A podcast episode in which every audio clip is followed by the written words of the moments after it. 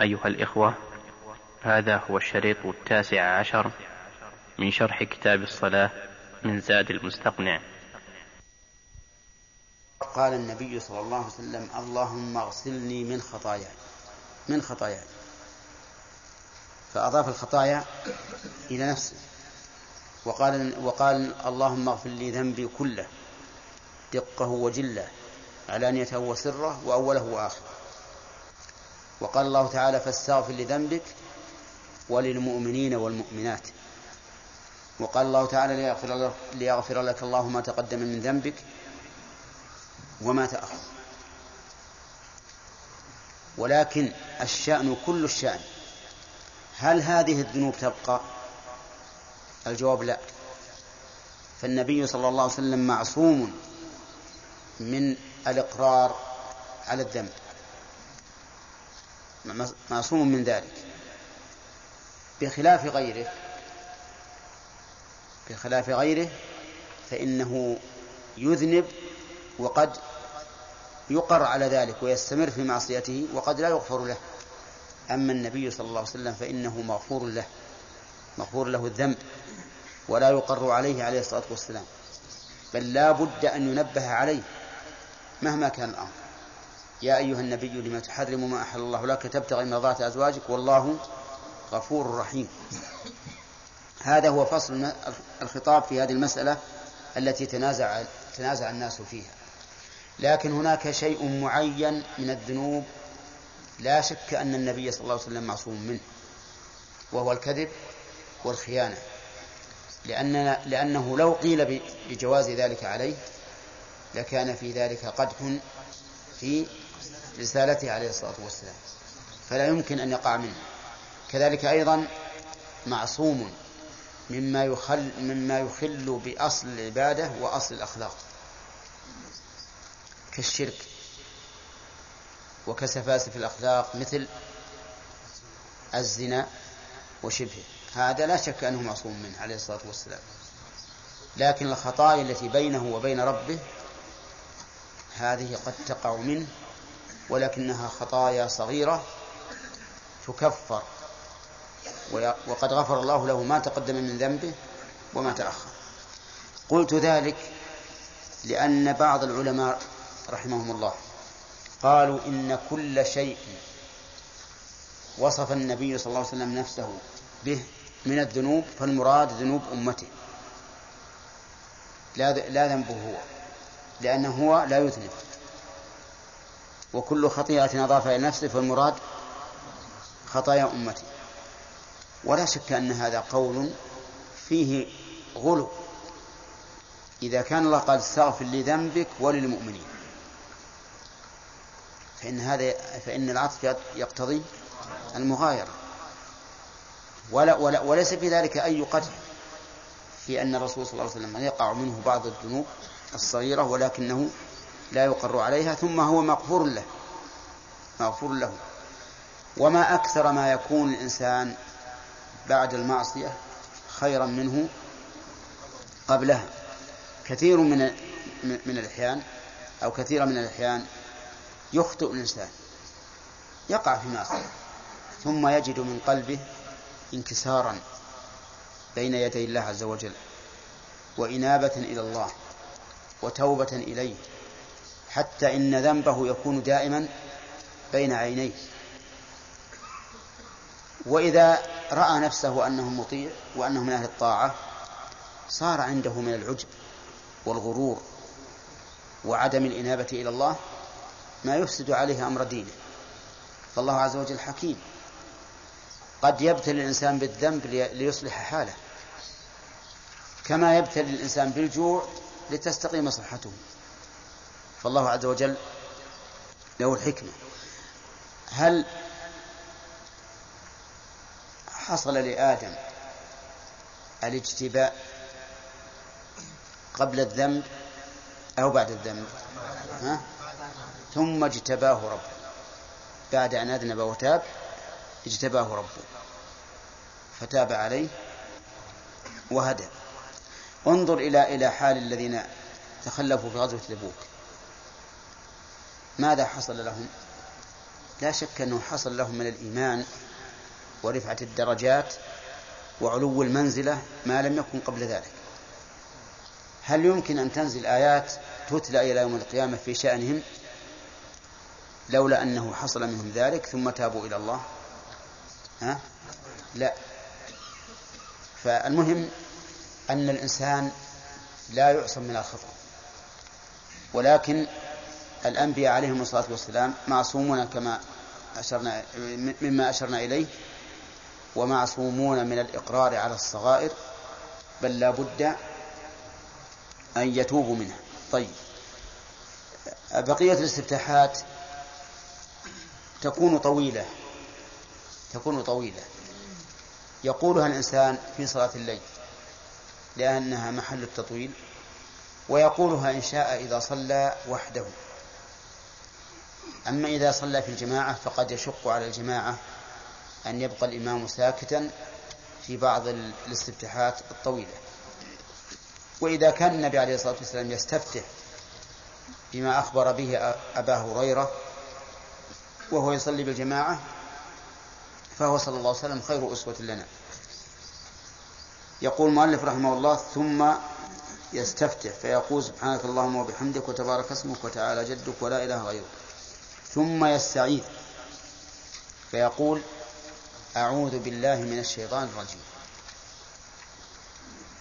وإن شاء قال: أعوذ بالسميع العليم أو بالله السميع العليم من الشيطان الرجيم من همزه ونفخه ونفثه. والاستعاذة هذه مأمور بها للصلاة ولا للقراءة؟ للقراءة. إذ لو كانت للصلاة لكانت تلي تكبيرة الإحرام أو قبل تكبيرة الإحرام، ولكنها للقراءة.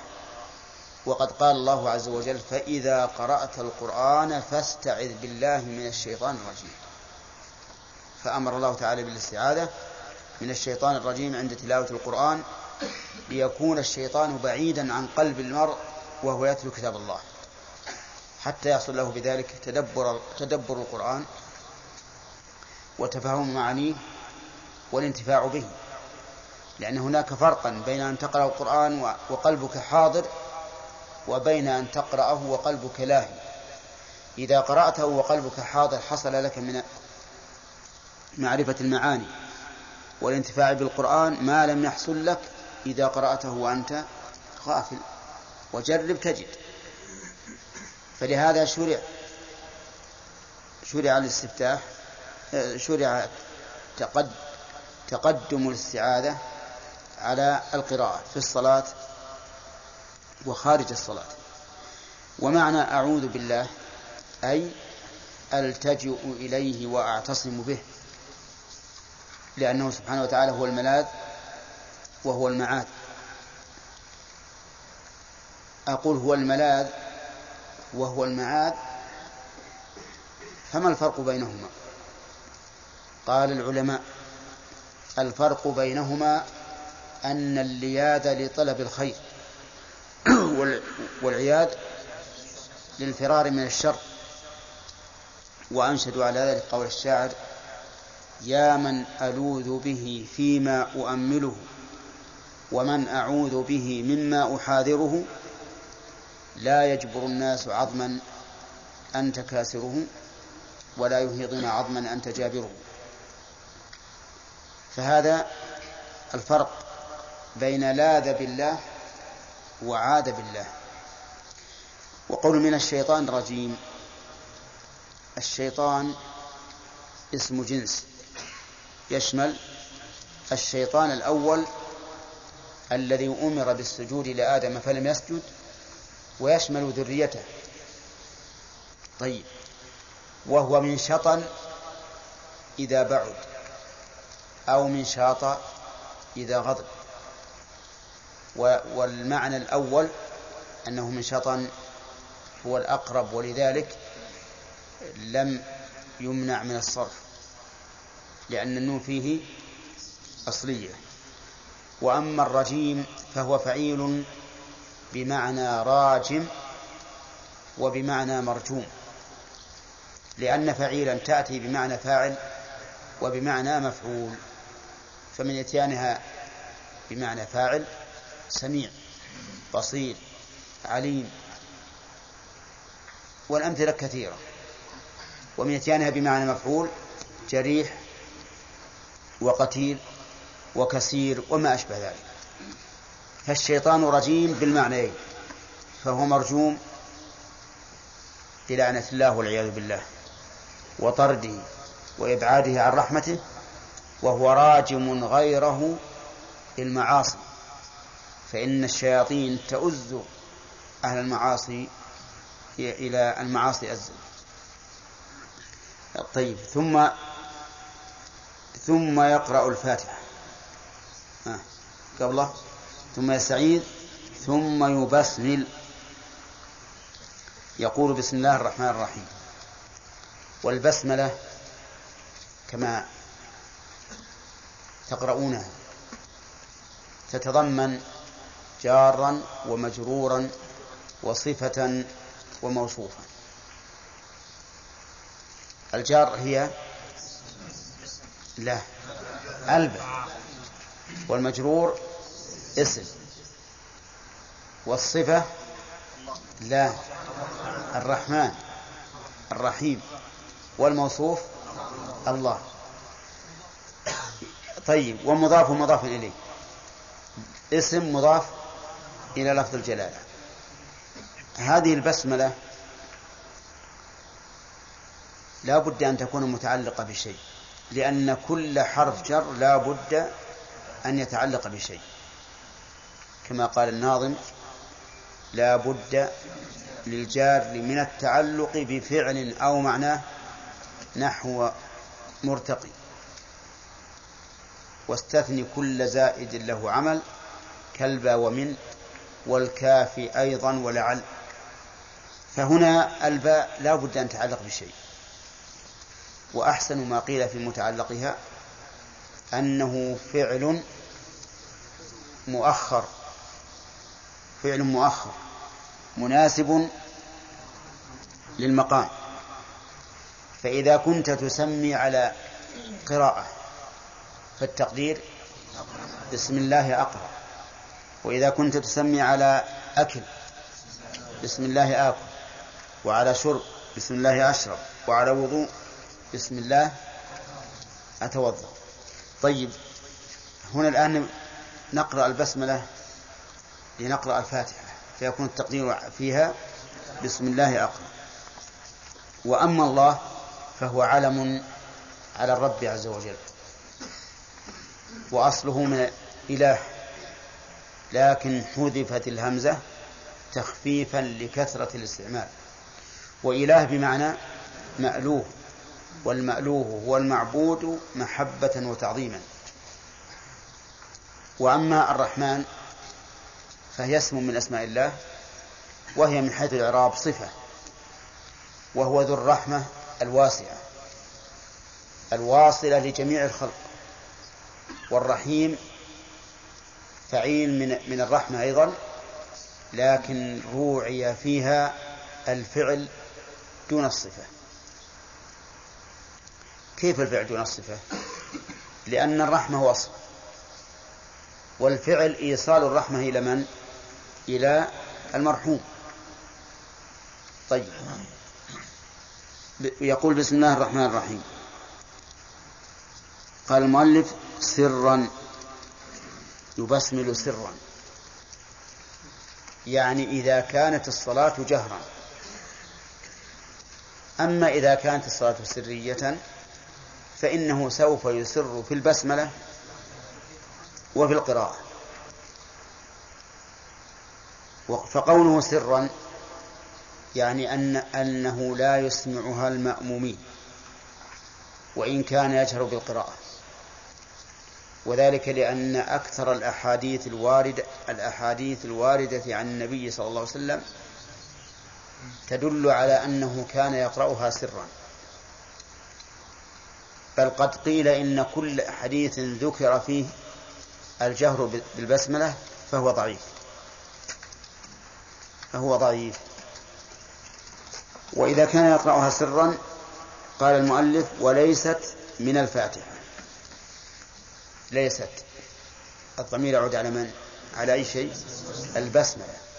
ليست من الفاتحة، بل هي آية مستقلة يفتتح بها كل سورة من القرآن ما عدا ما عدا براءة، فإنه ليس فيها بسملة اجتهادا من الصحابة، لكنه اجتهاد بلا شك مستند إلى توقيف. كيف ذلك؟ لأننا نعلم لو نزلت البسملة بين الأنفال وبراءة لوجب بقاؤها، لأن الله يقول إنا نحن نزلنا الذكر وإنا له لحافظون. فلما لم نجدها علم أن اجتهاد الصحابة كان موافقا للواقع، أليس كذلك؟ لأنه لو كانت آية, لو آية من القرآن بين الأنفال وبراءة لوجب بقاؤها ولا يمكن أن تزول. نعم. طيب، ليست من الفاتحة. إذا لم تكن من الفاتحة فإنه من المعلوم أن الفاتحة سبع آيات، فكيف توزع السبع آيات على على الفاتحة إذا أخرجنا البسملة منها؟ فالجواب أنها توزع كالآتي: الحمد لله رب العالمين آية، الرحمن الرحيم الثانية، مالك يوم الدين الثالثة، إياك نعبد وإياك نستعين الرابعة، اهدنا الصراط المستقيم الخامسة، صراط الذين أنعمت عليهم السادسة، غير المغضوب عليهم ولا الضالين السابعة.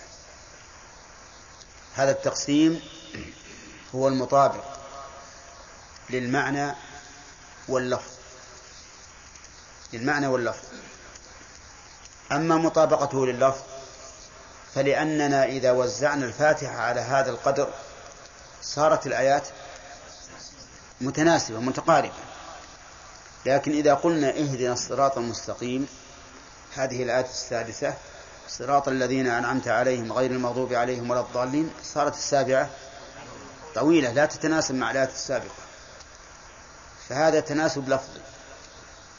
التناسب المعنوي أن الله تعالى قال قسمت الصلاة بيني وبين عبدي نصفين، فإذا قال الحمد لله رب العالمين قال حمدني عبدي، وإذا قال الرحمن الرحيم قال أثنى علي عبدي، وإذا قال مالك يوم الدين قال مجدني عبدي.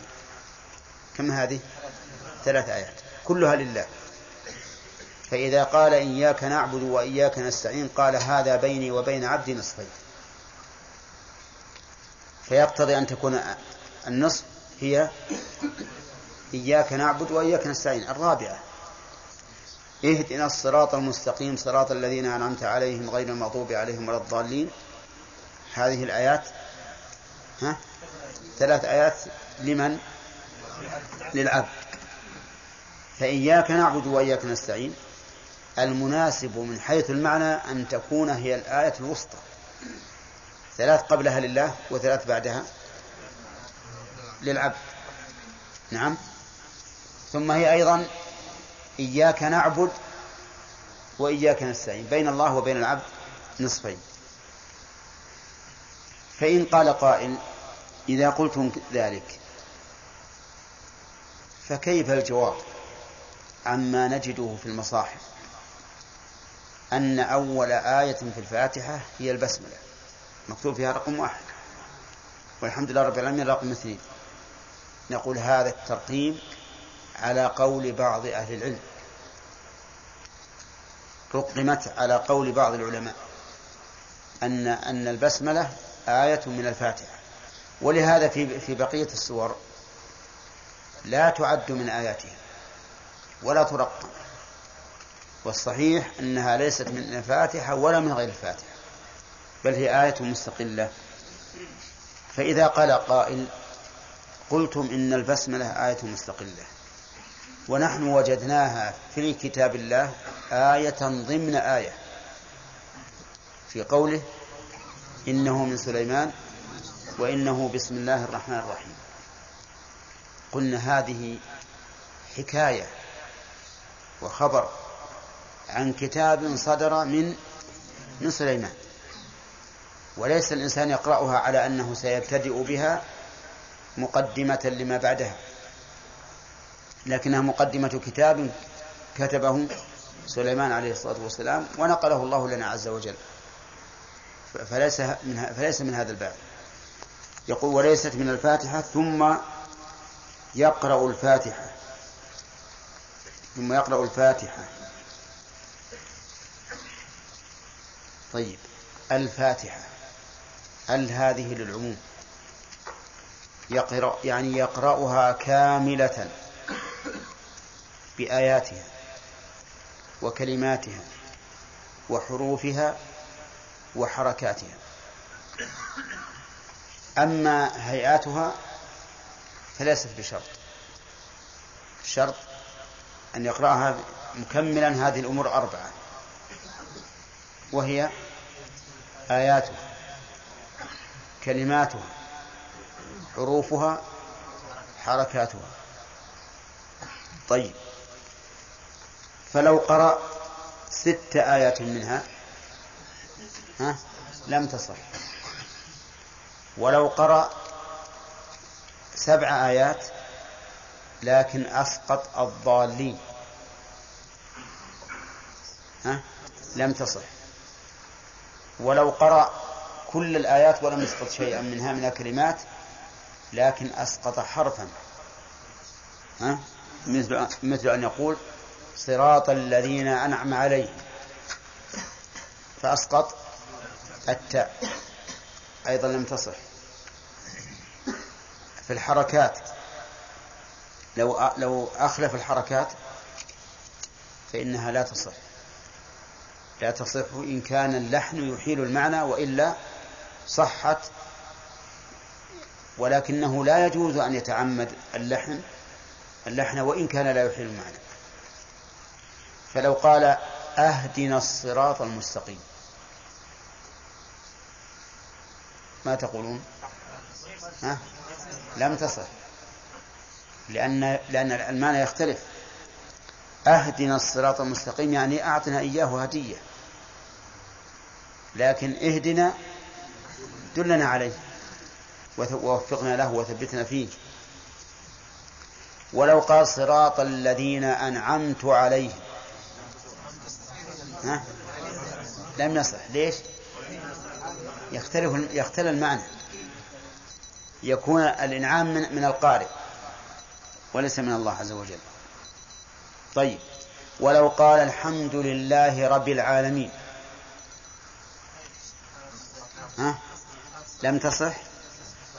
ليش؟ أسقط حرفا، لأن, لأن الحرف المشدد عن حرفين، فإذا قال الحمد لله رب العالمين رب العالمين فإنها لا تصح الفاتحة، لأنه لا بد أن يقول رب العالمين. إذن لا بد أن يقرأها تامة بإيش؟ بآياتها وكلماتها وحروفها وحركاتها. نعم، فإن ترك آية أو كلمة أو حرفا أو حركة تخل بالمعنى لم تصح. نعم،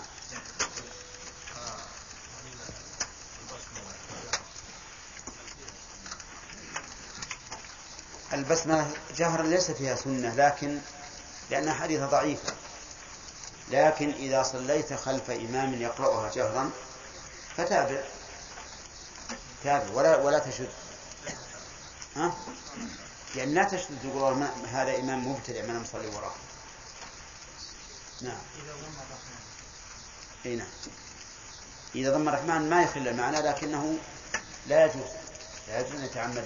شيخ، نعم شيخ، بالنسبة لما قال بعض العلماء أن لفظة أعوذ بالله من الشيطان الرجيم غير أن لفظة أعوذ بالله من الشيطان الرجيم نعم. غير واردة، بل بل الواردة أعوذ بالله السميع العليم من الشيطان الرجيم، يعني الوارد نعم. أما هذا فلم ترد لا في حديث صحيح ولا ما ترد في حديث صحيح وحتى الآية، لكن مجمع عليها نعم مجمع عليه مجمع على هذا. والله عز وجل يقول استعذ بالله ها طيب نفس الآية مسند الإجماع في آية ثانية فاستعذ بالله إنه هو السميع فاستعذ بالله إنه هو السميع العليم صح والحديث كذلك ما قال من الشيطان الرجيم فإذا قرأت القرآن فاستعذ بالله من الشيطان الرجيم إذا قلنا الحديث يفسر الآية ما يفسر نقول هذا وجه ثاني نعم على يمه يا شيخ تقرأ مثلا الفاتحة على سليقة ايش؟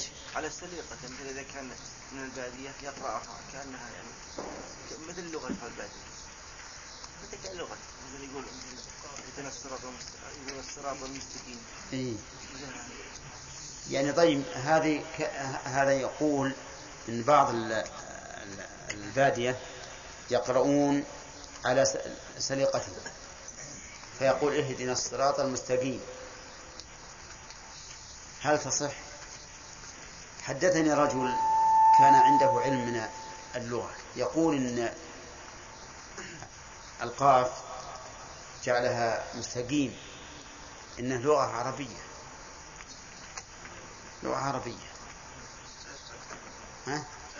عاد نسخة كتابها شيء ثاني لا بعضهم أيضا يقول رب العالمين الرحمن مالك يوم الدين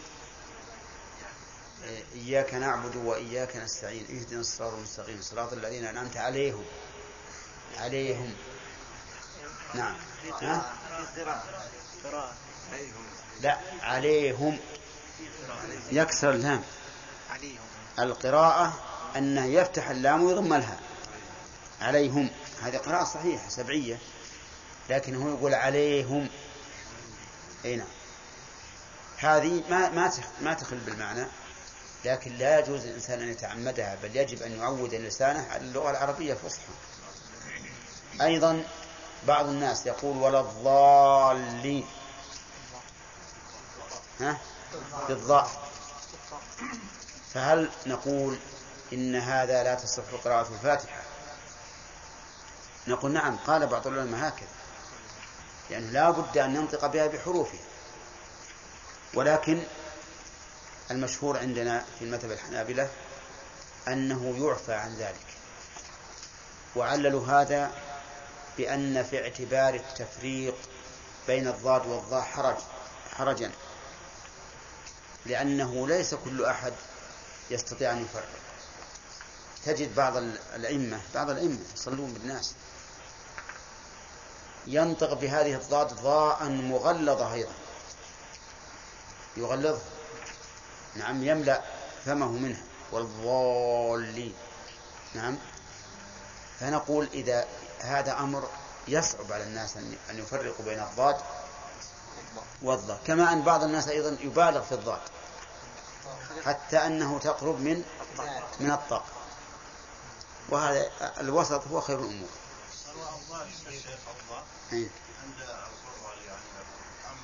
نعم يعني ما ما ما يقدر ينطقها هم يقولون ايه لأنهم معودوا انفسهم على هذا نعم وعلى آله وأصحابه أجمعين. قال المؤلف رحمه الله تعالى ثم يقرأ الفاتحة فإن قطعها بذكر أو سكوت غير مشروعين وقال أو ترك منها تشديدة أو حرفا أو ترتيبا لازم غير مأموم إعادتها إيش لازم غير نعم مأموم إعادتها ويجهر الكل بآمين في الجهرية ثم يقرأ, ثم يقرأ بعدها سورة تكون في الصبح من طوال مفصل وفي المغرب من قصاره وفي الباقي من أوساطه ولا تصح الصلاة بقراءة, بقراءة خارجة عن مصحف عثمان ثم يركع مكبرا رافعا يديه. بسم الله الرحمن الرحيم الحمد لله رب العالمين والصلاة والسلام على نبينا محمد وعلى آله وأصحابه أجمعين. قال المؤلف رحمه الله تعالى ثم يقرأ الفاتحة أي بعد البسملة يقرأ الفاتحة وثم هنا لا يراد بها المعنى النحوي أي أنها للترتيب والتراخي بل هي لمجرد الترتيب لأنه لا تراخي بين البسملة وقراءة الفاتحة فليبسمل ثم يشرع في الفاتحة فورا. يقرأ الفاتحة وهي معروفة، وهي أعظم أعظم آية أعظم سورة في كتاب الله وأفضل سورة في كتاب الله. وسميت فاتحة لأنه افتتح بها المصحف في الكتابة، ولأنها تفتتح بها الصلاة في القراءة، وليست يفتتح بها كل شيء كما يصنعه بعض الناس اليوم، إذا أرادوا أن يشرعوا في شيء قرأوا الفاتحة، أو إذا أرادوا أن يترحموا على شخص قالوا الفاتحة، يعني قرأوا عليه الفاتحة. فإن هذا لم يرد عن النبي صلى الله عليه وسلم ولا عن الصحابة رضي الله عنهم. والفاتحة هي أم القرآن، وذلك لأن جميع مقاصد القرآن موجود فيها، فهي مشتملة على التوحيد بأنواعه الثلاثة، وعلى الرسالة، وعلى اليوم الآخر، وعلى طرق الرسل، وجميع ما ما يتعلق بأصول الشرائع موجود في هذا الفاتحة، ولهذا تسمى أم القرآن، وتسمى السبع المثاني كما صح ذلك عن رسول الله صلى الله عليه وسلم. وقد خصها الله بذكر بالذكر في قوله ولقد آتيناك سبعا من المثاني والقرآن العظيم، وعطف القرآن عليها من باب عطف العام على الخاص. يقرأ الفاتحة، والفاتحة ركن من أركان الصلاة وشرط لصحتها، فلا تصح الصلاة بدونها، لقول النبي صلى الله عليه وسلم لا صلاة لمن لم يقرأ بفاتحة الكتاب. وهذا النفي ليس نفيا للوجود، لأنه قد توجد صلاة بلا فاتحة، وليست نفيا للكمال، بل هي نفي للصحة، لأن الأصل فيما نفي أن يكون نفيا لوجوده، فإن تعذر فهو نفي لصحته. ونفي الصحة نفي للوجود الشرعي في الواقع، فإن لم يمكن صار النفي نفيا للكمال. هذه ترتيب النفي. وعلى هذا فمن ادعى أن النفي نفي للكمال مع إمكان حمله على نفي الصحة فقوله مردود، لأن الأصل في المنفي عدم وجوده، فإن كان غير موجود قدرا فهو نفي للوجود، وإن كان غير موجود شرعا يعني غير ثابت شرعا فهو نفي للصحة. وقد صح عن النبي عليه الصلاة والسلام أنه قال لا صلاة لمن لم يقرأ بفاتحة الكتاب، وصح عنه أنه قال كل صلاة لا يقرأ فيها بفاتحة الكتاب فهي خداج أي فاسدة. وصح عنه أنه قال لا تجزئ صلاة لا يقرأ فيها بأم القرآن. وكل هذه النصوص صريحة في, في تعيين قراءة الفاتحة. وعلى هذا فنقول هي ركن في الصلاة. ثم هل هي, كل في هل هي ركن في كل ركعة، أو يجزئ أن تقرأ في أول ركعة أو في آخر ركعة أو فيما بينهما، على خلاف بين أهل العلم. فمنهم من قال إنه إذا قرأ فاتحة الكتاب في الصلاة في أول ركعة أو في آخر ركعة أو فيما بين ذلك صدق عليه أنه قرأ بفاتحة الكتاب، لأن الفعل المطلق أو الأمر المطلق لا يشترط فيه التكرار. ومن العلماء من قال بل لا بد فيها لا بد منها في كل ركعة، لا بد منها في كل ركعة، وهذا القول هو الصحيح. ويدل لذلك قول النبي صلى الله عليه وسلم للمسيء في صلاته حين وصف له الركعة الأولى قال ثم افعل ذلك في صلاتك كلها. فكما أن الركوع والسجود والقيام والقعود ركن في كل ركعة، فكذلك قراءة الفاتحة ولا فرق. ويدل لذلك أيضا مواظبة النبي صلى الله عليه وسلم على قراءتها في كل ركعة، ولم يحفظ عنه أنه أخل بها في ركعة من الركعات. فعلى هذا نقول الفاتحة ركن في كل ركعة، ولا تسقط إلا عن مسبوق أدرك الإمام راكعا أو قائما ثم شرع فيها وخاف أن يفوته الركوع قبل أن يتمها، فإن في هذه الحال تسقط. ودليل ذلك حديث أبي بكر رضي الله عنه حين دخل المسجد والنبي صلى الله عليه وسلم راكع فأسرع وركع قبل أن يصل إلى الصف، ثم استمر في صلاته، فلما فرغ من النبي صلى الله عليه وسلم من صلاته قال: أيكم الذي فعل هذا؟ قال أبو بكر: أنا يا رسول الله. قال: زادك الله حرصا ولا تعود. ولم يأمره بقضاء الركعة التي أدرك ركوعها دون قراءتها، ولو كانت الركعة غير صحيحة لأمره بإعادة الركعة كما أمر المسيء في صلاته بإعادة الصلاة لعدم الإتيان بأركانها. ولأن القياس يقتضي ذلك فإن قراءة الفاتحة ركن في قيام،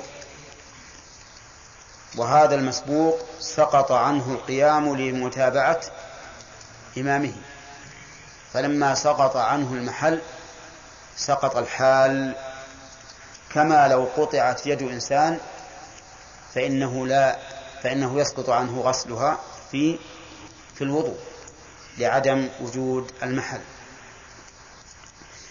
واختلف العلماء رحمهم الله هل هي ركن أو واجب، وهل هي على الإمام والمأموم والمنفرد، على خلاف في ذلك طويل، ولكن أصح الأقوال وأجمعها للأدلة أنها ركن لا تصح الصلاة بدونها، لا في حق الإمام ولا في حق المأموم ولا في حق المنفرد، لا في الصلاة السرية ولا في الصلاة الجهرية. ولولا أن النص ورد في وجوبها أو في ركنيتها في في الصلاة الجهرية لكان القياس يقتضي أن من سمعها من إمامه لا تجب عليه. لماذا؟ لأن قراءة الإمام قراءة للمأموم، ولهذا إذا قال ولا الضالين فإننا نؤمن نؤمن على دعائه، وهذا يدل على أن قراءته قراءة لنا، وإلا لكان تأميننا على قراءته عبثا ولغوا. ولأن الله عز وجل قال في حق موسى وهارون: قد أجيبت دعوتكما. ومن المعلوم أن الذي دعا موسى، حيث قال: ربنا اطمس على أموالهم واشدد على قلوبهم فلا يؤمنوا حتى يروا العذاب الأليم، فجعل الدعاء لهما لأن أحدهما يدعو والثاني يؤمن ويستمع.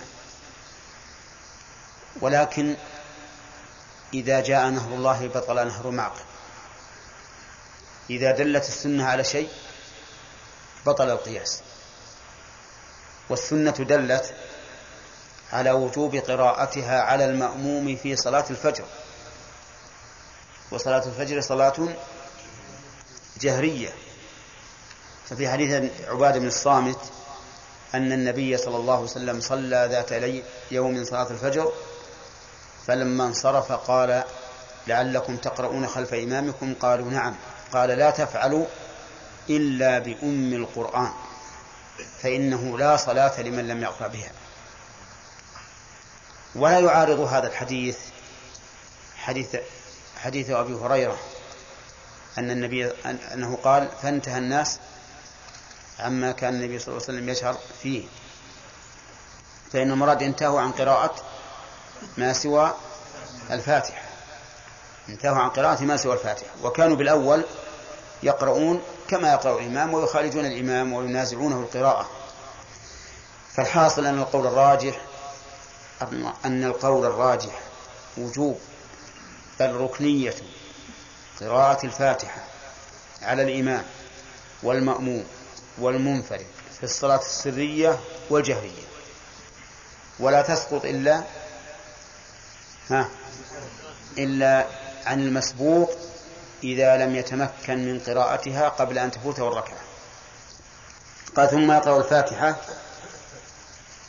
ولا بد أن تكون القراءة متوالية.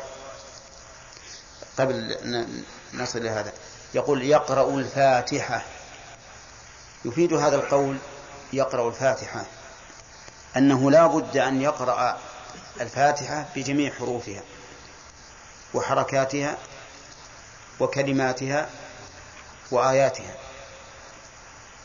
كم هذه؟ أه؟ أربع: الآيات، الكلمات، الحروف، الحركات، لا بد أن يقرأها بهذا، وهو مأخوذ من قول المؤلف الفاتحة، فإن ال هنا للعهد الذهني فيكون المراد به الفاتحة المعروفة التي فيها الآيات السبع والكلمات والحروف والحركات.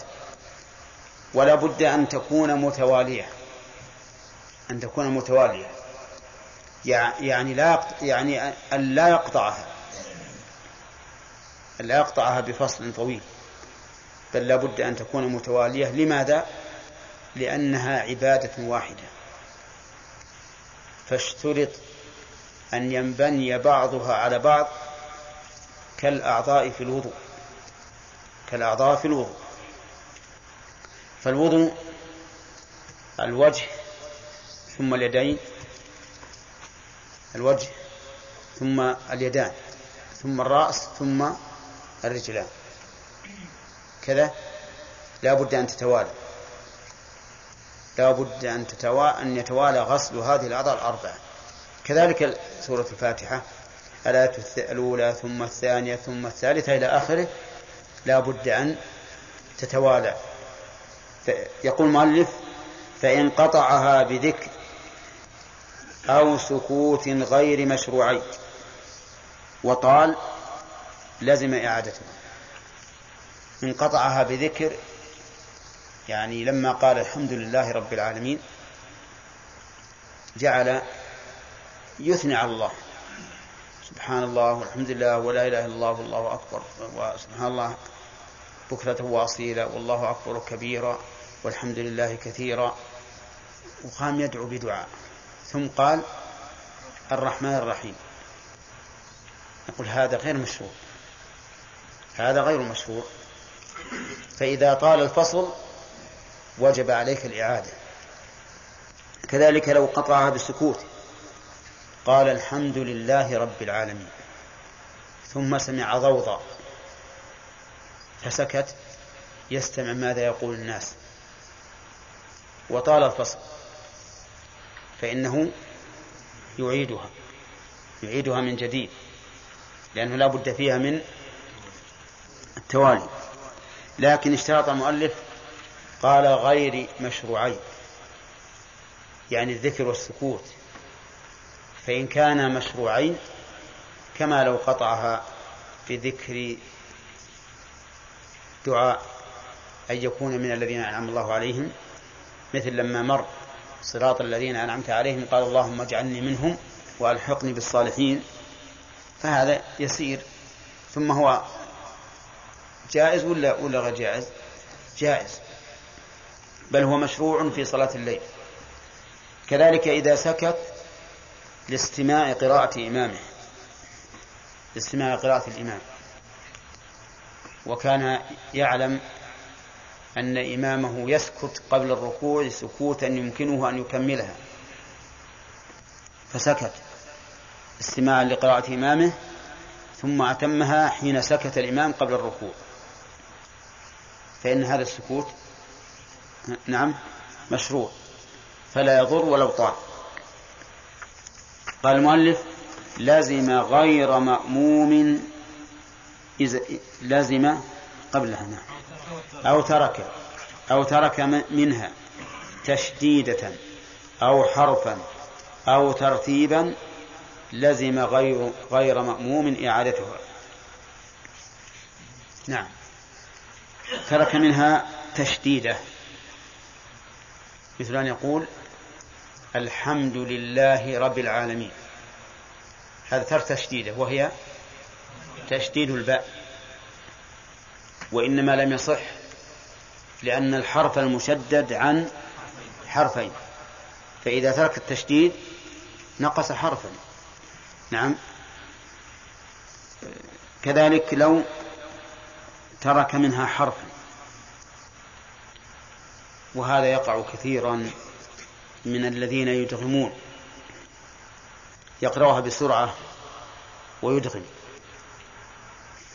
فيترك يسقط حرفا، فيقول مثلا غير مغضوب على مغضوب عليهم، غير المغضوب عليهم، يسقط ال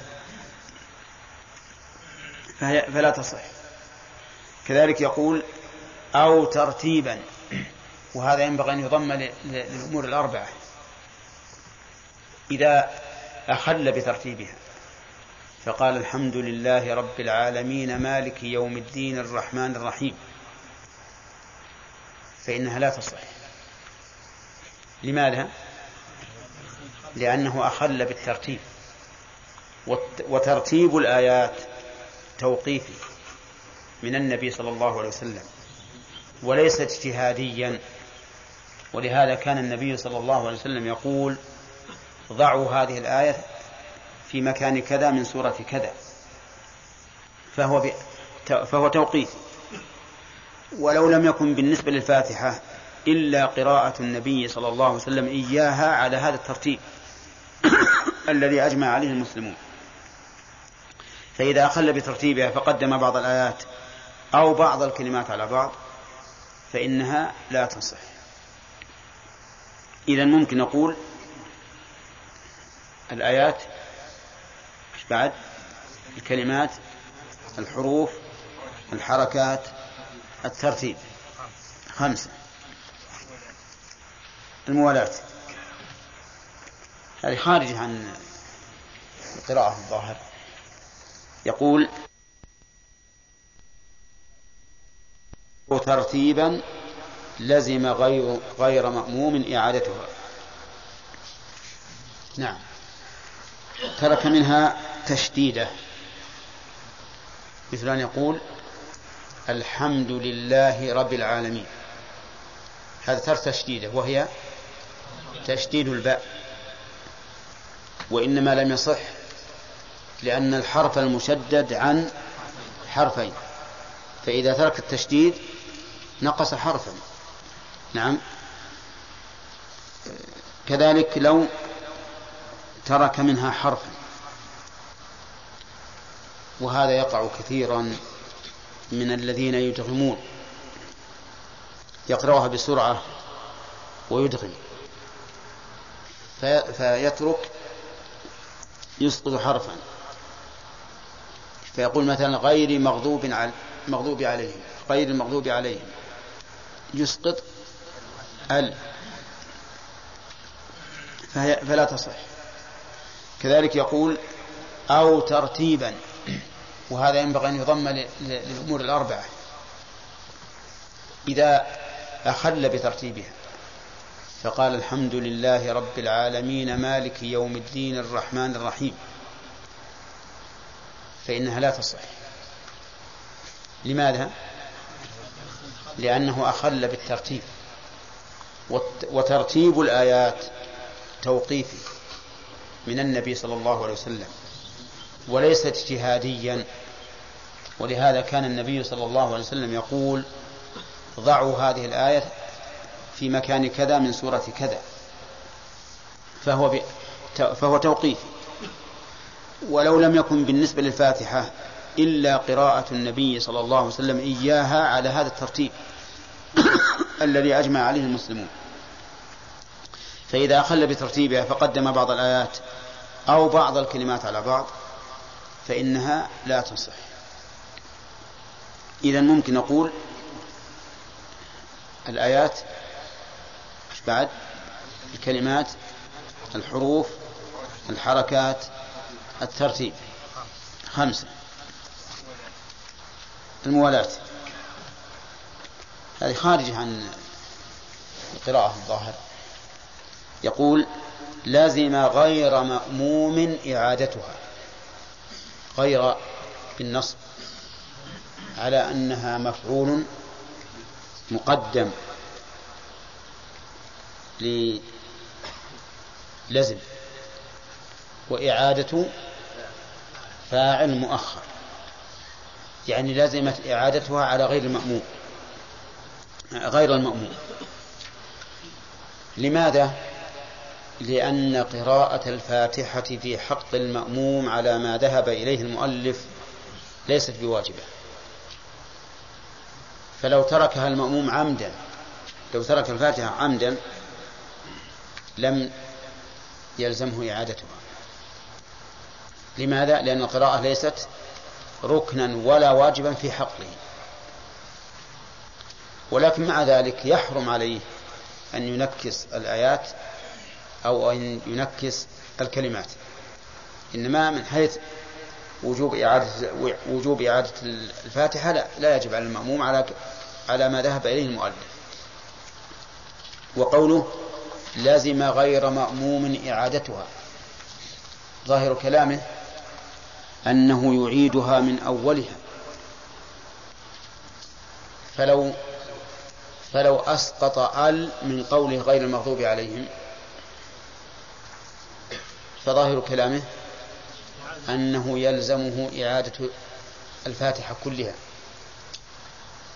وليس هذا بوجيه، وقد لا يكون هذا مراده، بل يلزمه إعادة ما أخل به وما وما بعده، لأن ما قبله وقع صحيحا، والمدة ليست طويلة حتى نقول إنه لو أعاد من حيث أخل لازم طول الفصل بين الجزء الصحيح الأول والجزء الصحيح الثاني، لأن نقول كل الفاتحة لا تستوعب زمنا طويلا.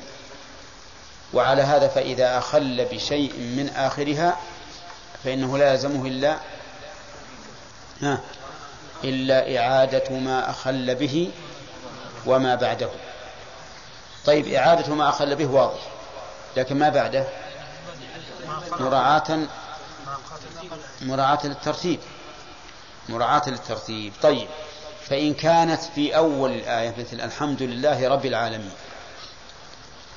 ها يلزمه من الأول، لأن كل ما حصل بعد هذا لا بد فيه من الترتيب. نعم، لازم غير مأموم إعادتها. ثم قال المؤلف طيب بقي علينا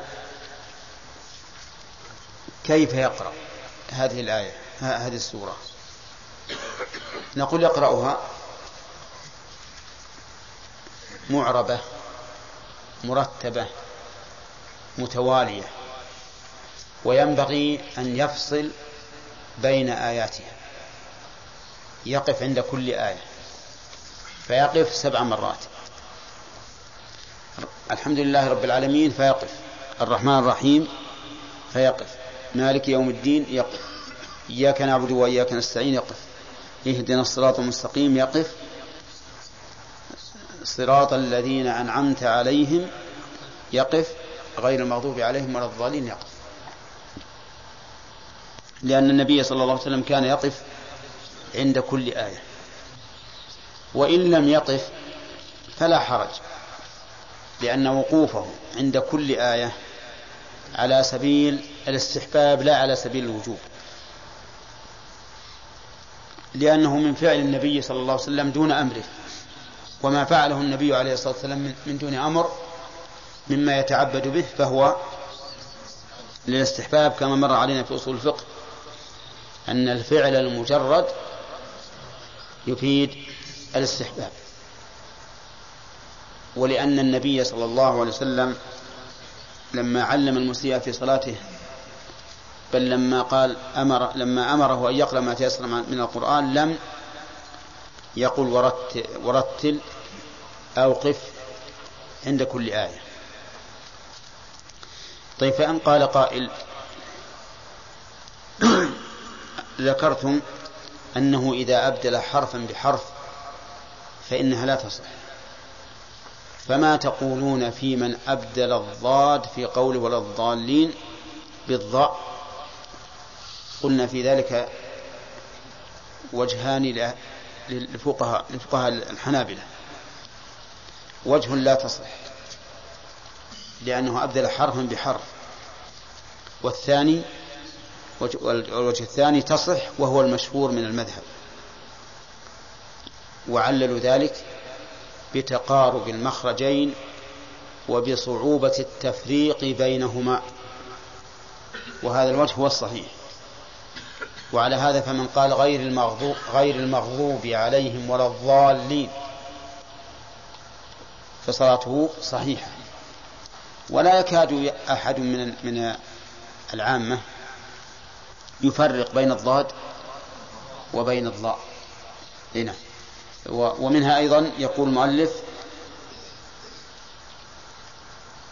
ويجهر الكل بآمين في الجهرية. يجهر الكل، من الكل؟ المنفرد والمأموم والإمام بالجهرية.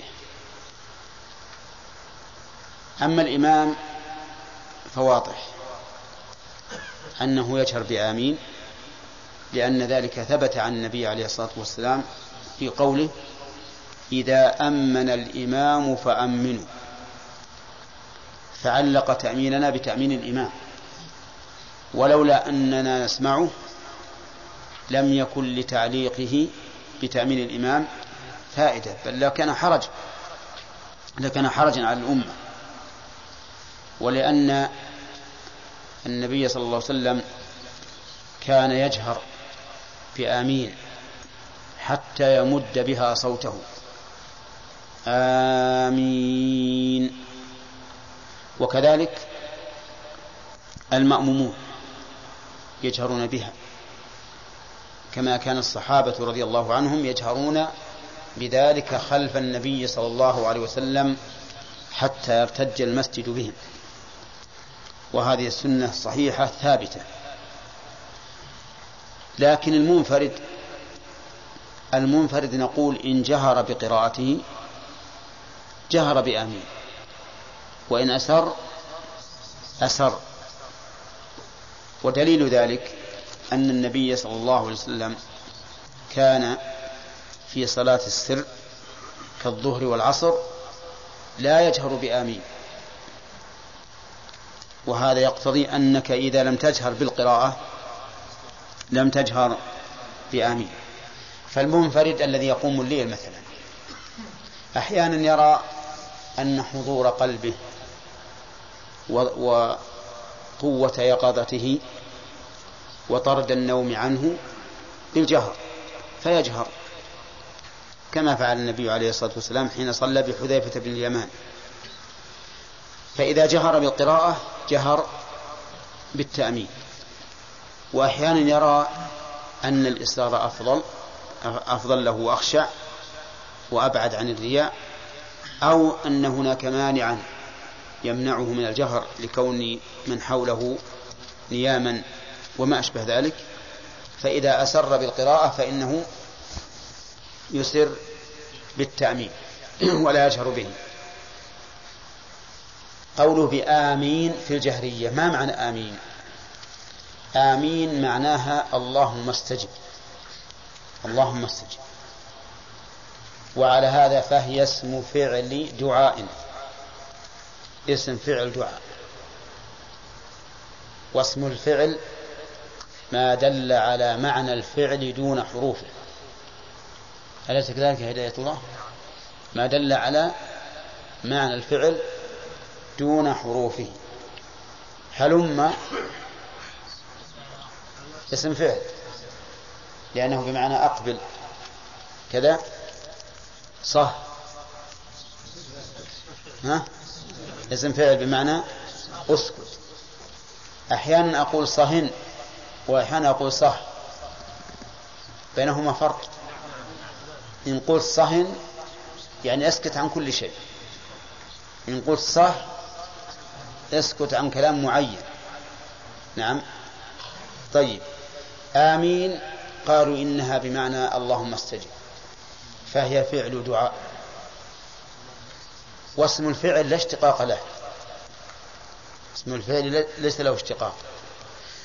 قال الفقهاء فإن شدد الميم بطلت الصلاة، لأن معناها يكون لأن معناها حينئذ قاصدين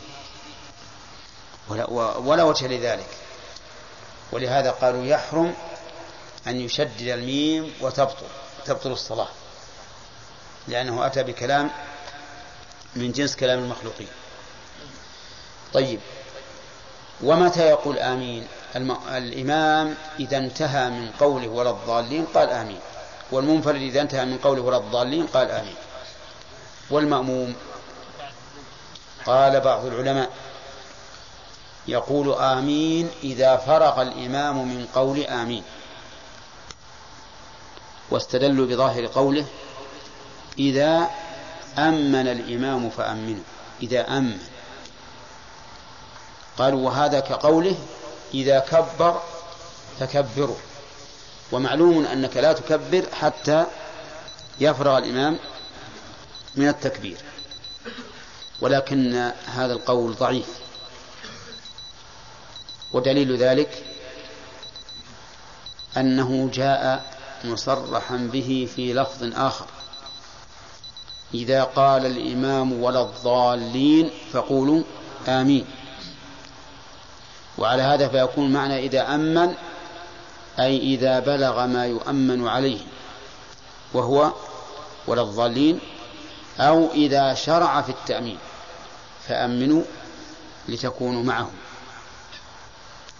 لكن نسمع بعض الأحيان نسمع بعض الأحيان بعض الجماعة يتعجل لا يكاد يصل الإمام إلى النون من وراء الضالين إلا وقد قال آمين، هذا خلاف السنة، وهذا نوع من مسابقة الإمام، لأن الإمام لم يصل إلى الحد الذي يؤمن على قوله فيه حتى يختم قوله ولا ولا الضالين.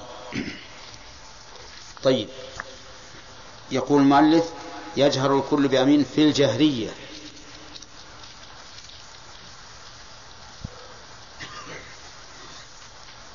لم يفصح المؤلف رحمه الله هنا عما إذا لم يعرف الفاتحة، هل يلزمه أن يتعلمها؟ الجواب نعم، يلزم أن يتعلمها، لأن قراءتها واجبة، وما لا يتم الواجب إلا به فهو واجب، كعادم الماء يجب عليه طلبه وشراؤه إن كان يباع، لأن ما لا يتم الواجب إلا به فهو واجب. وليس هذا من باب ما لا يتم الوجوب، لأن وجوب الفاتحة ثابتة وثابت لأن وجوب الفاتحة ثابت، فيلزم أن يتعلم هذه السورة. فإن ضاق الوقت قرأ ما تيسر من القرآن من سواها، لعموم قوله صلى الله عليه وسلم اقرأ ما تيسر معك من القرآن، فإن لم يكن معه قرآن فإنه يسبح سبحان الله والحمد لله ولا إله إلا الله والله أكبر ولا حول ولا قوة إلا بالله. كم هذه؟ خمس خمس كلمات. فإذا قال قائل كيف يجزئ الخمس عن السبع؟ لأن الآيات في الفاتحة سبع، فالجواب أنه لا يلزم أن يكون البدل مساويا ها للمبدل منه، لا يلزم أن يكون البدل مساوي للمبدل منه. ألا ترى أن كسوة العشرة في كفارة اليمين لا يساويها إطعامهم في الغالب، ولا تساوي عتق الرقبة أيضا، فالبدل لا يلزم منه إيش؟ مساواة المبدل منه. لكن قال فقهاؤنا رحمهم الله: إذا كان عنده شيء من القرآن سوى الفاتحة وجب عليه أن يقرأ منه بقدر الفاتحة بقدر الفاتحة وفرقوا بين هذا وبين الذكر بأن ما يقدر عليه من جنس ما عجز عنه، فوجب أن يكون مساويا له، بخلاف البدل المحض فإنه لا يلزم. فصار المراتب الآن قراءة الفاتحة، فإن عجز فبما تيسر من القرآن غير من غيرها، فإن عجز ها فالتسبيح والتحميد والتكبير والتهليل والحوقلة. نعم. طيب، إذا قال قائل: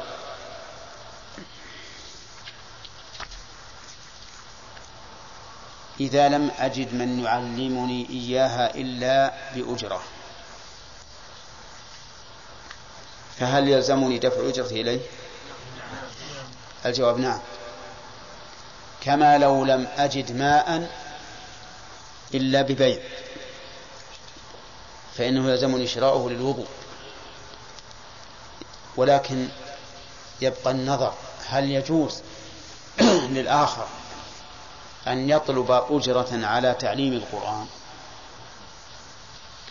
نعم، الجواب الصحيح الجواز، صحيح الجواز، لعموم قول النبي صلى الله عليه وسلم: إن أحق ما أخذتم عليه أجرا كتاب الله. وهذا الذي استأجر أو طلب الأجرة طلب على عمل متعدي وهو التعليم، بخلاف من طلب أجرة على القراءة فإنه لا يجوز.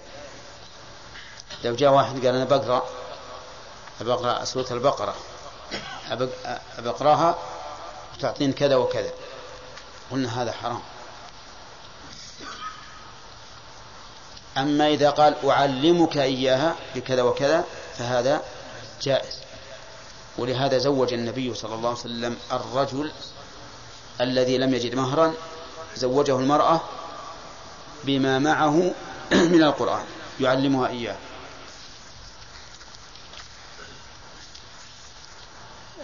جاوبت الأسئلة الآن؟ ها؟ نعم.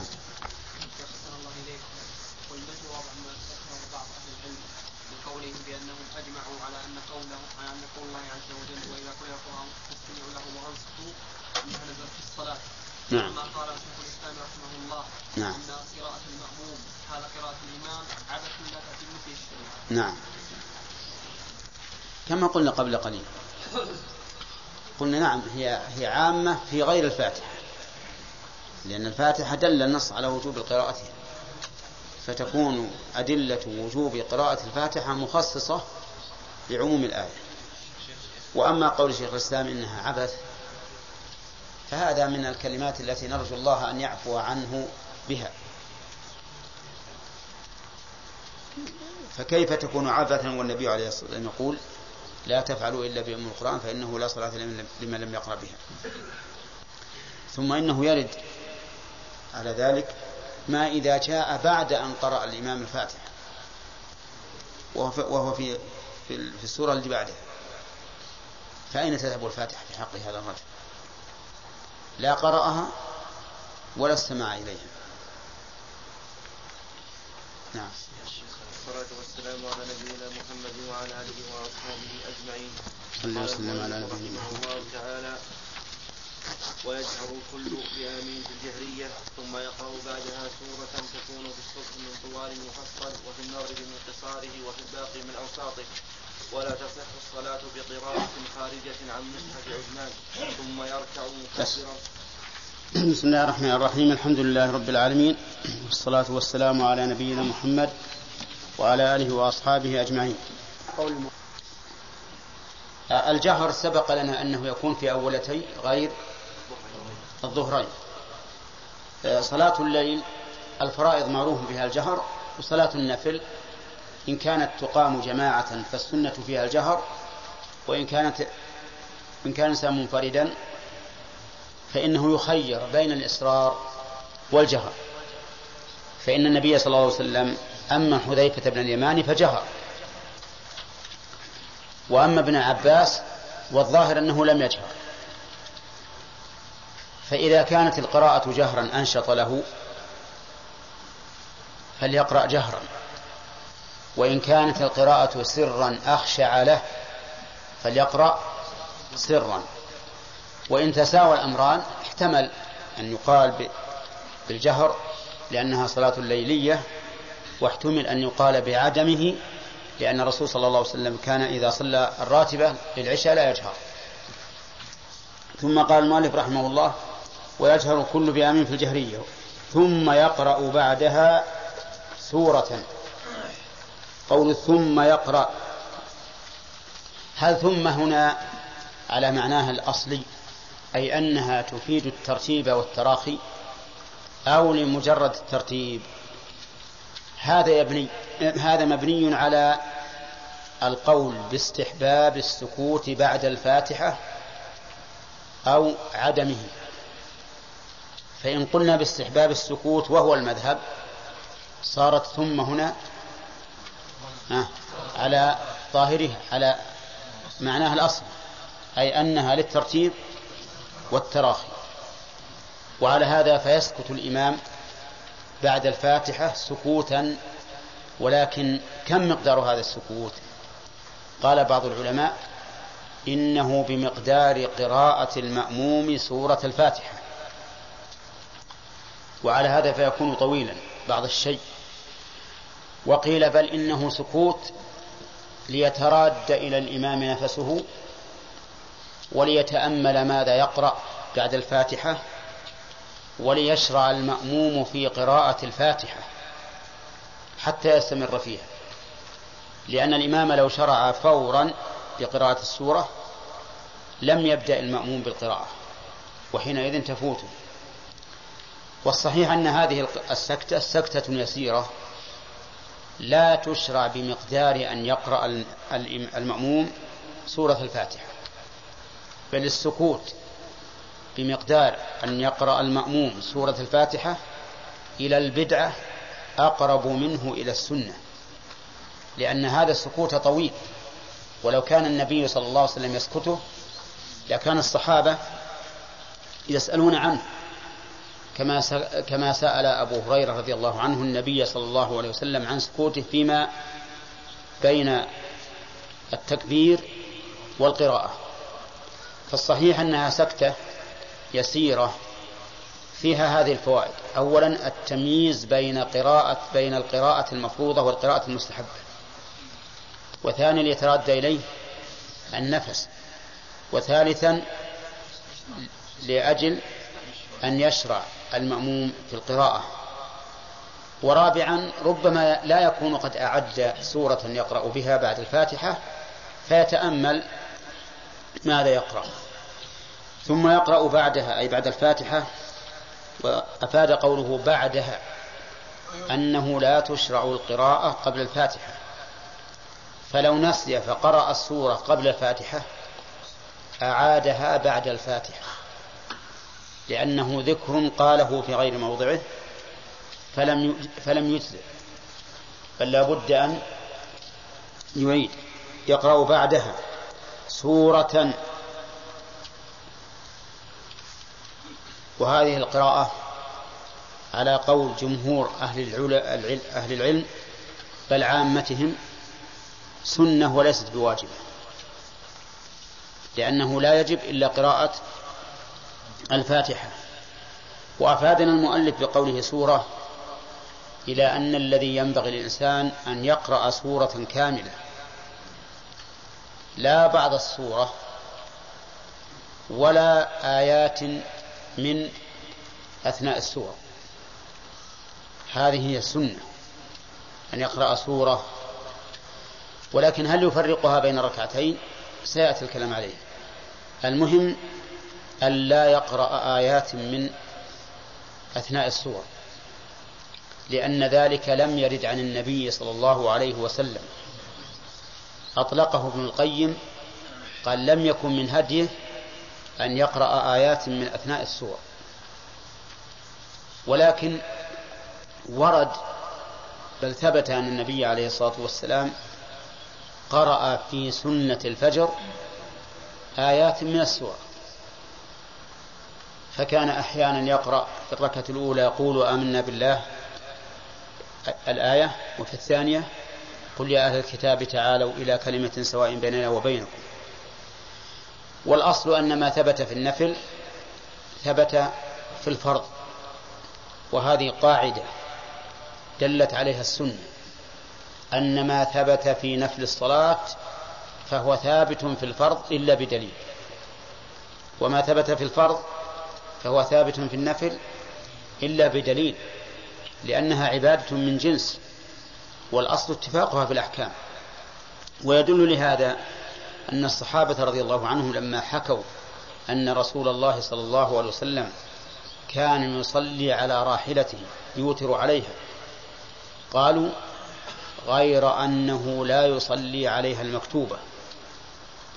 فلما حكوا أنه يوتر ثم قالوا غير أنه لا يصلي عليها المكتوبة، دل ذلك على أن, أن المعلوم أن ما ثبت في النفل ثبت في الفرض. على كل حال لا نرى أنه لا بأس أن يقرأ الإنسان آية من سورة في الفريضة وفي النافلة. وربما يستدل له أيضا بقول بعموم قوله تعالى فقرأوا ما تيسر من القرآن، لكن السنة والأفضل أن يقرأ سورة، والأفضل أن تكون كاملة في كل ركعة، فإن شق فلا حرج عليه أن يقسم السورة بين الركعتين، لأن النبي صلى الله عليه وسلم قرأ ذات يوم سورة المؤمنون قد أفلح المؤمنون، فلما وصل إلى قصة موسى وهارون أخذته سعلة فركع. فدل هذا على جواز قسم السورة لا سيما عند الحاجة. وقوله سورة، السورة هي طائفة من القرآن لها أول ولها آخر، سميت بذلك لأنها مسورة بابتداء وانتهاء، يعني لها محيط في الأول وفي الآخر، ومنه قيل للحائط المحيط بالبيت سورة. نعم قال سورة تكون. طيب قوله السورة يلزم من قراءة السورة أن يقرأ قبلها بسم الله الرحمن الرحيم، وعلى هذا فتكون البسملة مكررة كم مرة؟ مرتين، مرة للفاتحة ومرة للسورة.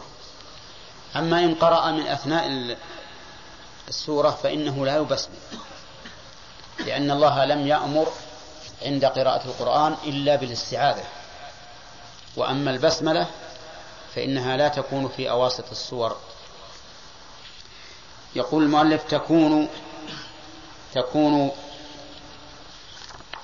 نعم تكون في في الصبح من طوال المفصل، وفي المغرب من قصاره، وفي الباقي من أوساطه.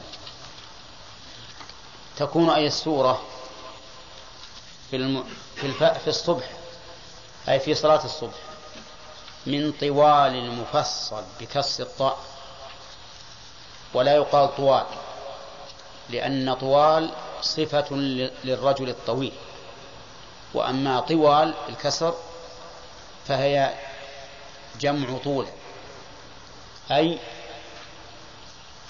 سورة من السور الطوال من المفصل. المفصل ثلاثة أقسام كما يدل عليه كلام المؤلف، منه طوال ومنه قصار ومنه وسط. فمن قاف إلى عم هذا هو الطوال، ومن عم إلى الضحى أوساط، ومن الضحى إلى آخره قصار. وسمي مفصلا لكثرة فواصله لأن سوره قصيرة، فلهذا سمي مفصلا. من قاف إلى إلى عم إلى آخر قل أعوذ برب الناس أربعة أجزاء وشيء، أوله يساوي البقرة وآل عمران وربع من من النساء وشيئا قليلا. طيب، تكون في الصبح من طوال المفصل. لماذا؟ لأن الله عز وجل نص على القرآن في صلاة الفجر فقال أقم الصلاة لدلوك الشمس إلى غسق الليل وقرآن الفجر إن قرآن الفجر كان مشهودا، فعبر عن الصلاة بالقرآن إشارة إلى أنه ينبغي أن يكون القرآن مستوعبا لأكثرها، وهو كذلك. ولهذا بقيت صلاة الصبح على ركعتين لم تزد، بينما العصر بينما الظهر والعصر والعشاء كلها زيدت. نعم. قال المؤلف وفي المغرب من قصاره، يعني من الضحى إلى آخره، هذا هو الأفضل. وفي الباقي من أوساطه، من عم إلى الضحى. دليل ذلك السنة الواردة عن النبي عليه الصلاة والسلام، فإن الغالب الغالب من فعل النبي عليه الصلاة والسلام هو هذا، لكنه أحيانا يقرأ في الفجر من القصار وفي المغرب من الطوال. فمرة صلى الفجر بإذا زلزلت فرقها قرأها مرتين في الركعتين، ومرة في في المغرب قرأ بسورة الأعراف وقرأ بسورة الطور وقرأ بالمرسلات، وكل هذا من أطول ما يكون من السور. فدل ذلك على أن أنه ينبغي للإمام أن يكون غالبا على ما ذكر المؤلف، ولكن لا بأس أن يطيل في بعض الأحيان في المغرب ويقصر في الفجر. وقول المؤلف في المغرب وفي الباقي من أوساطه، الدليل على ذلك أن النبي صلى الله عليه وسلم أرشد معاذ بن جبل أن يقرأ في صلاة العشاء يسبح والغاشية والليل إذا غشى والشمس وضحاها ونحوها، فدل هذا على أن هذا هو الأفضل. وهنا سؤال: هل يجوز أن يقرأ الإنسان بالسورة في الركعتين، بمعنى أن يكررها مرتين؟ الجواب: نعم، ولا بأس بذلك. والدليل فعل الرسول عليه الصلاة والسلام أنه قرأ إذا زلزلت في الركعتين جميعا، أي كررها. لكن قد يقول قائل: لعل النبي صلى الله عليه وسلم نسي، لأن من عادته أنه لا يكرر السورة. والجواب الجواب عن هذا أن يقال: احتمال النسيان وارد احتمال النسيان وارد ولكن أقوى منه احتمال التشريع، أي أن النبي صلى الله عليه وسلم كررها تشريعا للأمة ليبين للأمة أن ذلك جائز. يرجح احتمال النسيان أن العادة من فعل الرسول عليه الصلاة والسلام أن لا يكرر، ويرجح احتمال التشريع أن الأصل في فعل الرسول عليه الصلاة والسلام التشريع، وأنه لو كان ناسيا لنبه عليه لنبه عليه وهذا الأخير أي أن ذلك من باب التشريع أحوط وأقرب إلى الصواب، وأنه يجوز للإنسان أحيانا أن يكرر السورة ولا بأس. قال وفي الباقي من أوساطه. بحث المؤلف الشارح رحمه الله تنكيس السور والآيات والكلمات والحروف، يعني وإن كان لم يبحث في هذه الأربعة لكن نحن الآن نبحث فيها. تنكيس السور وتنكيس الآيات وتنكيس الكلمات وتنكيس الحروف. أما تنكيس الكلمات الحروف فهذا لا شك في تحريمه، بمعنى أن تكون الكلمة مشتملة على ثلاثة أحرف فيبدأها الإنسان من من آخرها مثلا، هذا لا شك في تحريمه. وأن الصلاة تبطل به لأنه إخراج للقرآن عن الوجه الذي تكلم الله به، كما أن الغالب أن المعنى نعم يختلف اختلافا كبيرا. وأما تنكيس الكلمات أي أن يبدأ بكلمة قبل الأخرى، مثل أن يقول الحمد لرب العالمين الله الرحمن الرحيم، فهذا أيضا محرم بلا شك، لأنه إخراج عن كلام الله إخراج لكلام الله عن الوجه الذي تكلم الله به. تنكيس الآيات أيضا على المحرم على القول الراجح، لأن ترتيب الآيات توقيفي، ومعنى توقيفي أنه بأمر بأمر النبي صلى الله عليه وسلم. ولهذا تجد أحيانا بعض الآيات بين آيات لا يظهر لك تعلقها به، مما يدل على أن الأمر توقيفي، مثل قوله تعالى والذين يتوفون منكم ويذرون أزواجا يتربصن بأنفسهن أربعة أشهر وعشر وعشرة وقوله والذين يتوفون منكم ويذرون أزواجا وصية لأزواجهم متاعا إلى الحول غير إخراج. أيهما أسبق قراءة؟ لا، الأولى أسبق، الأولى سابقة عليها في القراءة. وأيهما أسبق نزولا؟ الثانية. ولو كان هذا على لو كان الترتيب غير توقيفي لكان على حسب النزول، لكنه توقيف أي أن الأمر فيه موقوف إلى ورود الشرع به أو على ورود الشرع به. وعلى هذا فيحرم تنكيس إيش؟ الآيات. هذه ثلاث أشياء: تنكيس السور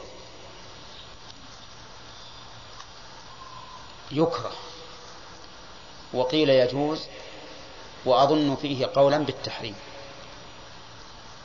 فهذه ثلاثة أقوال. أما الذين قالوا بالجواز فاستدلوا بحديث حذيفة بن اليمان الذي في صحيح مسلم أن النبي صلى الله عليه وسلم قام من الليل فقرأ بسورة البقرة ثم بالنساء ثم آل عمران، وهذا على غير الترتيب المعروف. قالوا وفعل النبي صلى الله عليه وسلم دليل على الجواز. وأما الذين قالوا بالكراهة فقالوا إن الصحابة رضي الله عنهم وضعوا المصحف الإمام الذي يكادون يجمعون عليه في عهد أمير المؤمنين عثمان بن عفان، وضعوه على هذا الترتيب، فلا ينبغي الخروج عن إجماعهم أو عما يكون كالإجماع منه، لأنهم سلفنا وقدوتنا.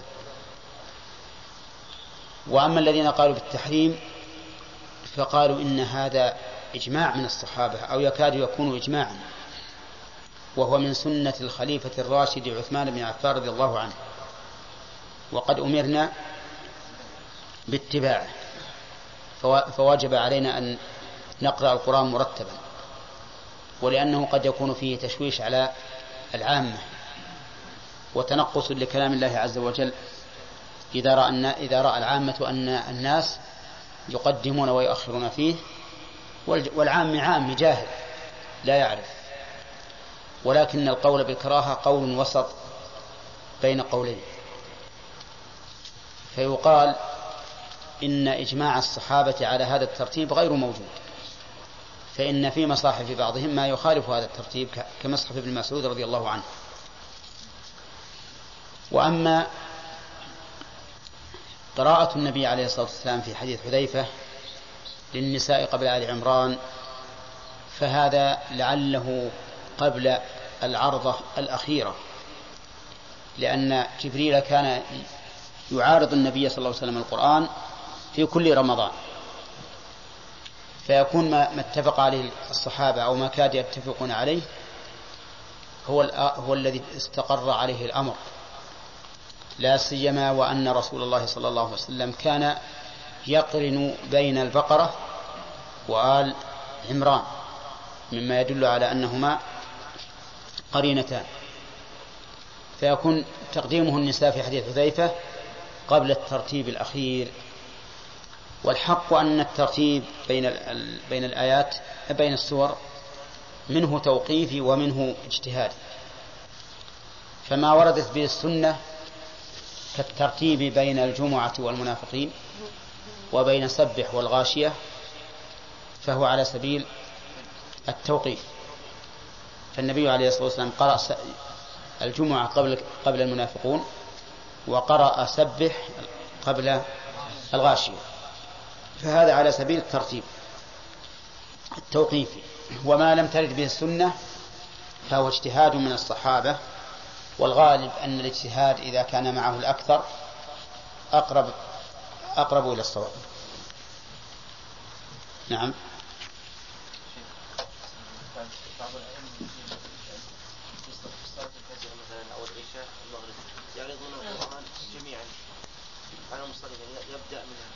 نعم.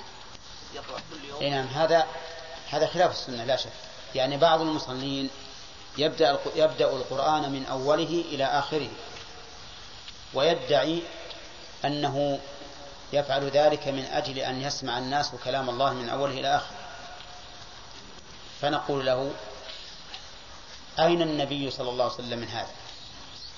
أليس النبي صلى الله عليه وسلم أولى الناس بذلك لأجل أن يبلغ الناس كلام الله ولا ينسيهم إياه؟ فأين هو من ذلك؟ أهو لا يدري أم ماذا؟ ثم نقول العلماء لم يقولوا بهذا، العلماء لم يقولوا بهذا، وإذا لم يقولوا به فإنه يكون ذلك خروجا عن السنة المعروفة عن النبي عليه الصلاة والسلام، وكذلك يكون خروجا عما قاله علماء هذه الأمة. نعم. خالد. السلام الله عليكم. وذكر بعض الصحابة عن النبي. إيش؟ وذكر بعض الصحابة عن النبي صلى الله عليه وسلم كان يصلي الظهر حتى إن الذاهب لا يذهب إلى البقيع ويقضي حاجة ثم يتوضأ ثم يركع الركعة الأولى. نعم. وقوله يعني كان كأنها وعند الله تفيد الاستمرار، وقد ذكرنا في كلام المؤلف أن أنه يقرأ في الباقي من أوساطها من أوساط المفصل. نعم هذا الغالب. لكن كأنه يقول إنه كان يديم الاستمرار في التطويل في الظهر. لا ليس, ليس هذا الطول لا يديم.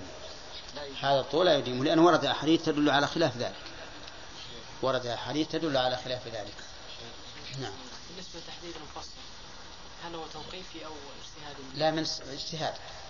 الظاهر إنه اجتهاد من العلماء، ما سمعت بهذا السنة. شيخ يعني إذا كان رجل ما ما يرتب القرآن يقرأ على القرآن الترتيب، لكن نحاول أنه يمر على القرآن أو على أغلبه لكي يسمع الناس أكثر القرآن، من بعض الآيات الناس يمكن ما أقرأ أكثر من هذه الآيات. نعم. جهاد وتبري وحتى ما أرى هذا أنا. أنا ما أرى هذا شيء لم يفعله السلف لا خير فيه.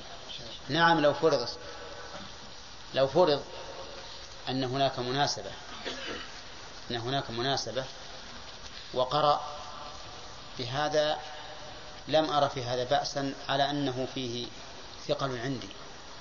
يعني مثل لو ابتدأ في رمضان ابتدأ صلاة المغرب أول ليلة منه بآيات الصيام أو صلاة العشاء، لا لكان في هذا شيء من التساهل، على أني لا أحب هذا لا أحب هذا لأن هذه المناسبة أيضا موجودة في عهد الرسول صلى الله عليه وسلم ولم يعهد أو لم ينقل أنه كان يقرأ بذلك. وفالذي أرى أن الإنسان لا يتخذ سنة لم يسنها من قبله أبدا، الاتباع أولى من الابتداع مهما حسن عند العبد.